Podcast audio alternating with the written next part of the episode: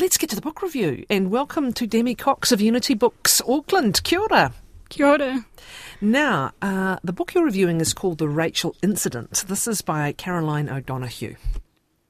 Yeah. Um, so, uh, just to, to give a bit of context to the book, um, it's this year I've been ma- uh, reading mainly a whole lot of Irish literature, so it was either going to be something Irish or not. And one of the reasons was is that I, I went to Ireland for a book conference earlier this year, and this was a book that I had learnt about. Um, and one of the appeals of it was that it was about it's about two young booksellers, um, Rachel Murray and James Devlin, who who meet um, in their early twenties in a bookstore um, in 2009 and 2010. Um, and it's a love story. It's really a love story about their friendship um, in a way that's quite different from any other. You know, it's it's purely platonic, but they're there for each other for over a decade.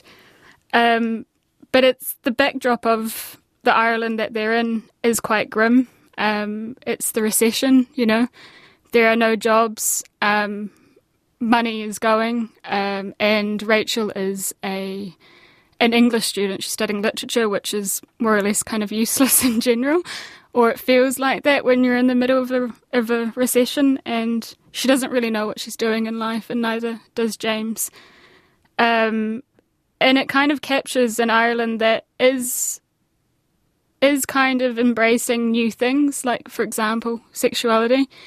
But there's always this reminder there that if you're a little bit like more or less a bit stupid with your sexuality, there are consequences. It is a time when there are no abort there's no, you know, rights in, in terms of abortion, you can't get one. Um, getting a morning after pill is, is really difficult. Um, costs about like 80 euros. Um, and you kind of see a Rachel that's going around trying to get together money to get one. And then you've got James, who himself is deeply closeted. So it's in Ireland too that's um, it's not embracing things going into the future. It's really hard to be. Um, and then they kind of meet. Well, Rachel meets a a professor um, called Fred Byrne, who she fancies more or less.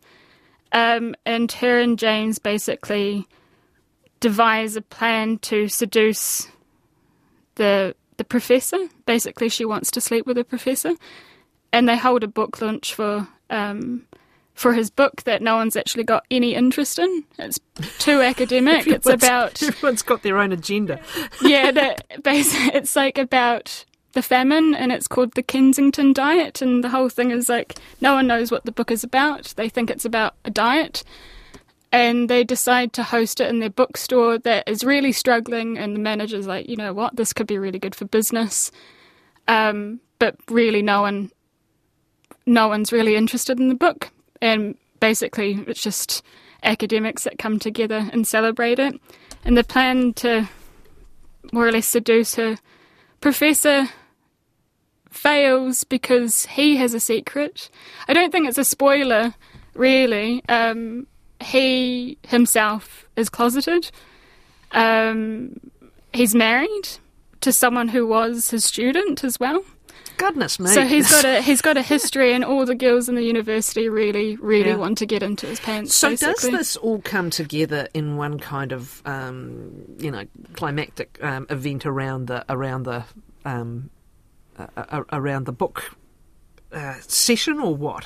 Does it does it play out over the course of the book, or does it build to a big sort of event? It builds to a really big event because so it's kind of the the book launch kind of gets them together. It kind of royally kind of fails, but the the professor's interested in a in a closeted friend, so she kind of takes it on the chin. They fall like badly in love, and she kind of gets involved in this threesome, basically of trying to keep that a secret from his wife and just from anyone else. And she gets caught into it basically, and it all blows up in her face.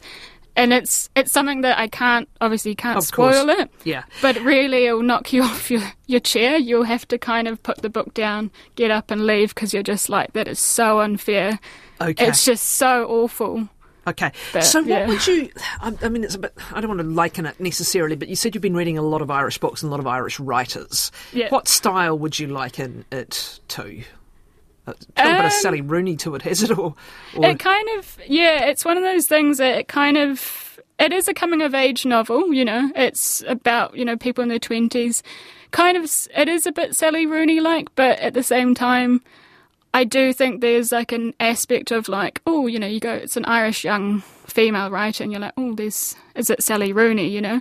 And they kind of get a bit lost, I think, like their own uniqueness. Um, you know, the you know, as a writer and her book.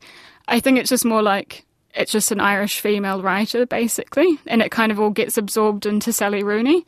And she even says this as well. Like she said, it's an interesting time to be an Irish writer, or a really weird time because this is the author herself. She has she has said in the past that basically there's Sally Rooney and then there's you, Yeah. and it's like you're not Sally Rooney. But I think that's really I think it's unfair to kind of think that, especially with this book, 'cause it's it's one of my favourite books of the year. right. Um, I mean, you wouldn't did. You did have it. a. You did have a personal. It's, it's funny, isn't it? Uh, sometimes we seek out books and films that we really identify with, whether it's the Yeah. career or the marriage or the family or the mother-in-law or father-in-law.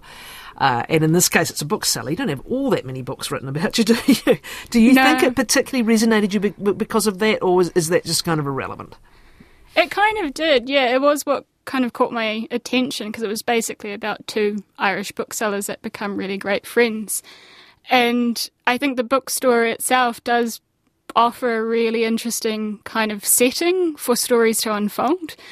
And I, I, I really related to just some of the humour of being a bookseller. You know, she tries to appear like she's cool and like glamorous and stuff, but and everyone kind of just thinks you're reading all day and things like that, but you're really not. You've actually got stuff to do, and people don't think they think it must be so you know glamorous, and it is. It's a great job.